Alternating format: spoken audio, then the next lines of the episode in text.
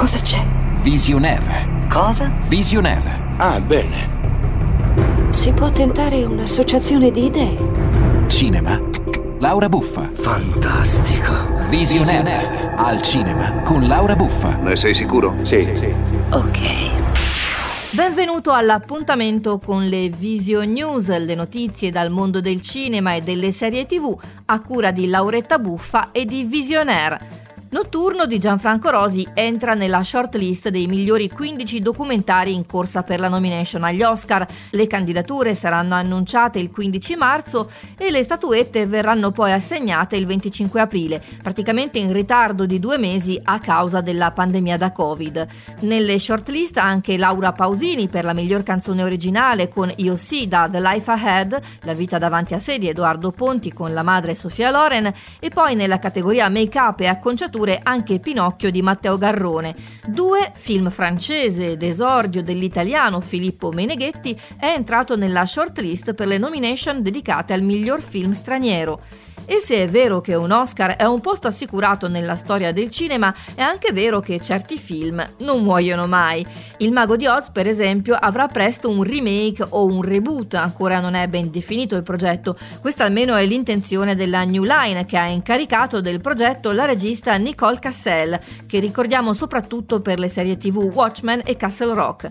Ma non è tutto, perché anche la Warner, alla quale appartengono i diritti del film con Judy Garland, ha un suo progetto. In questo caso però si tratta di un musical animato dal titolo Toto The Doggun Amazing Story of the Wizard of Oz. E a proposito di film d'animazione, dopo l'acquisizione della Fox, la Disney ha deciso di chiudere i Blue Sky Studios, dai quali era uscita la saga dell'era glaciale, ve la ricordate?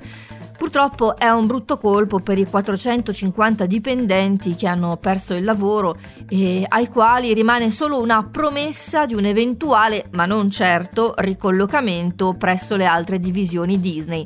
La decisione sarebbe dovuta alle ingenti perdite subite dalla casa di Topolino a causa del Covid, perdite che sarebbero enormi avvenute soprattutto sul fronte dei parchi a tema e la pandemia ha causato anche il continuo rinvio dell'uscita in sala negli Stati Uniti di Wonder Woman 1984, secondo film dedicato alla supereroina della DC Comics, diretto da Patty Jenkins e interpretato da Gal Gadot. Il film, targato Warner Bros., è disponibile dal 12 febbraio per l'acquisto e il noleggio premium su Amazon Prime Video, Apple TV, YouTube, Google Play, Team Vision, Chili, Rakuten TV, PlayStation Store, Microsoft Film and E per il noleggio premium su Sky Prima Fila e Infinity. Intanto Patty Jenkins è già al lavoro sul terzo film dedicato a Wonder Woman. E la pandemia è all'origine del nuovo film diretto da Judd Apatow per Netflix. Il progetto si intitola The Bubble e racconta di un gruppo di attori che cercano di completare un film in piena pandemia, rinchiusi in un hotel. Nel cast Pedro Pascal, Karen Gillian, Maria Bacalova, David Duchovny, Keegan Michael Key, Iris Apatow e Leslie Mann. E rimaniamo in tema di nuovi progetti con Kate Winslet e Guy Pearce che saranno presto sul set di una nuova miniserie di HBO. Si intitola Mayor of Easttown e racconta la storia di una detective che vede la propria vita cadere a pezzi mentre indaga su un omicidio. Per il momento questo è tutto quello che si sa.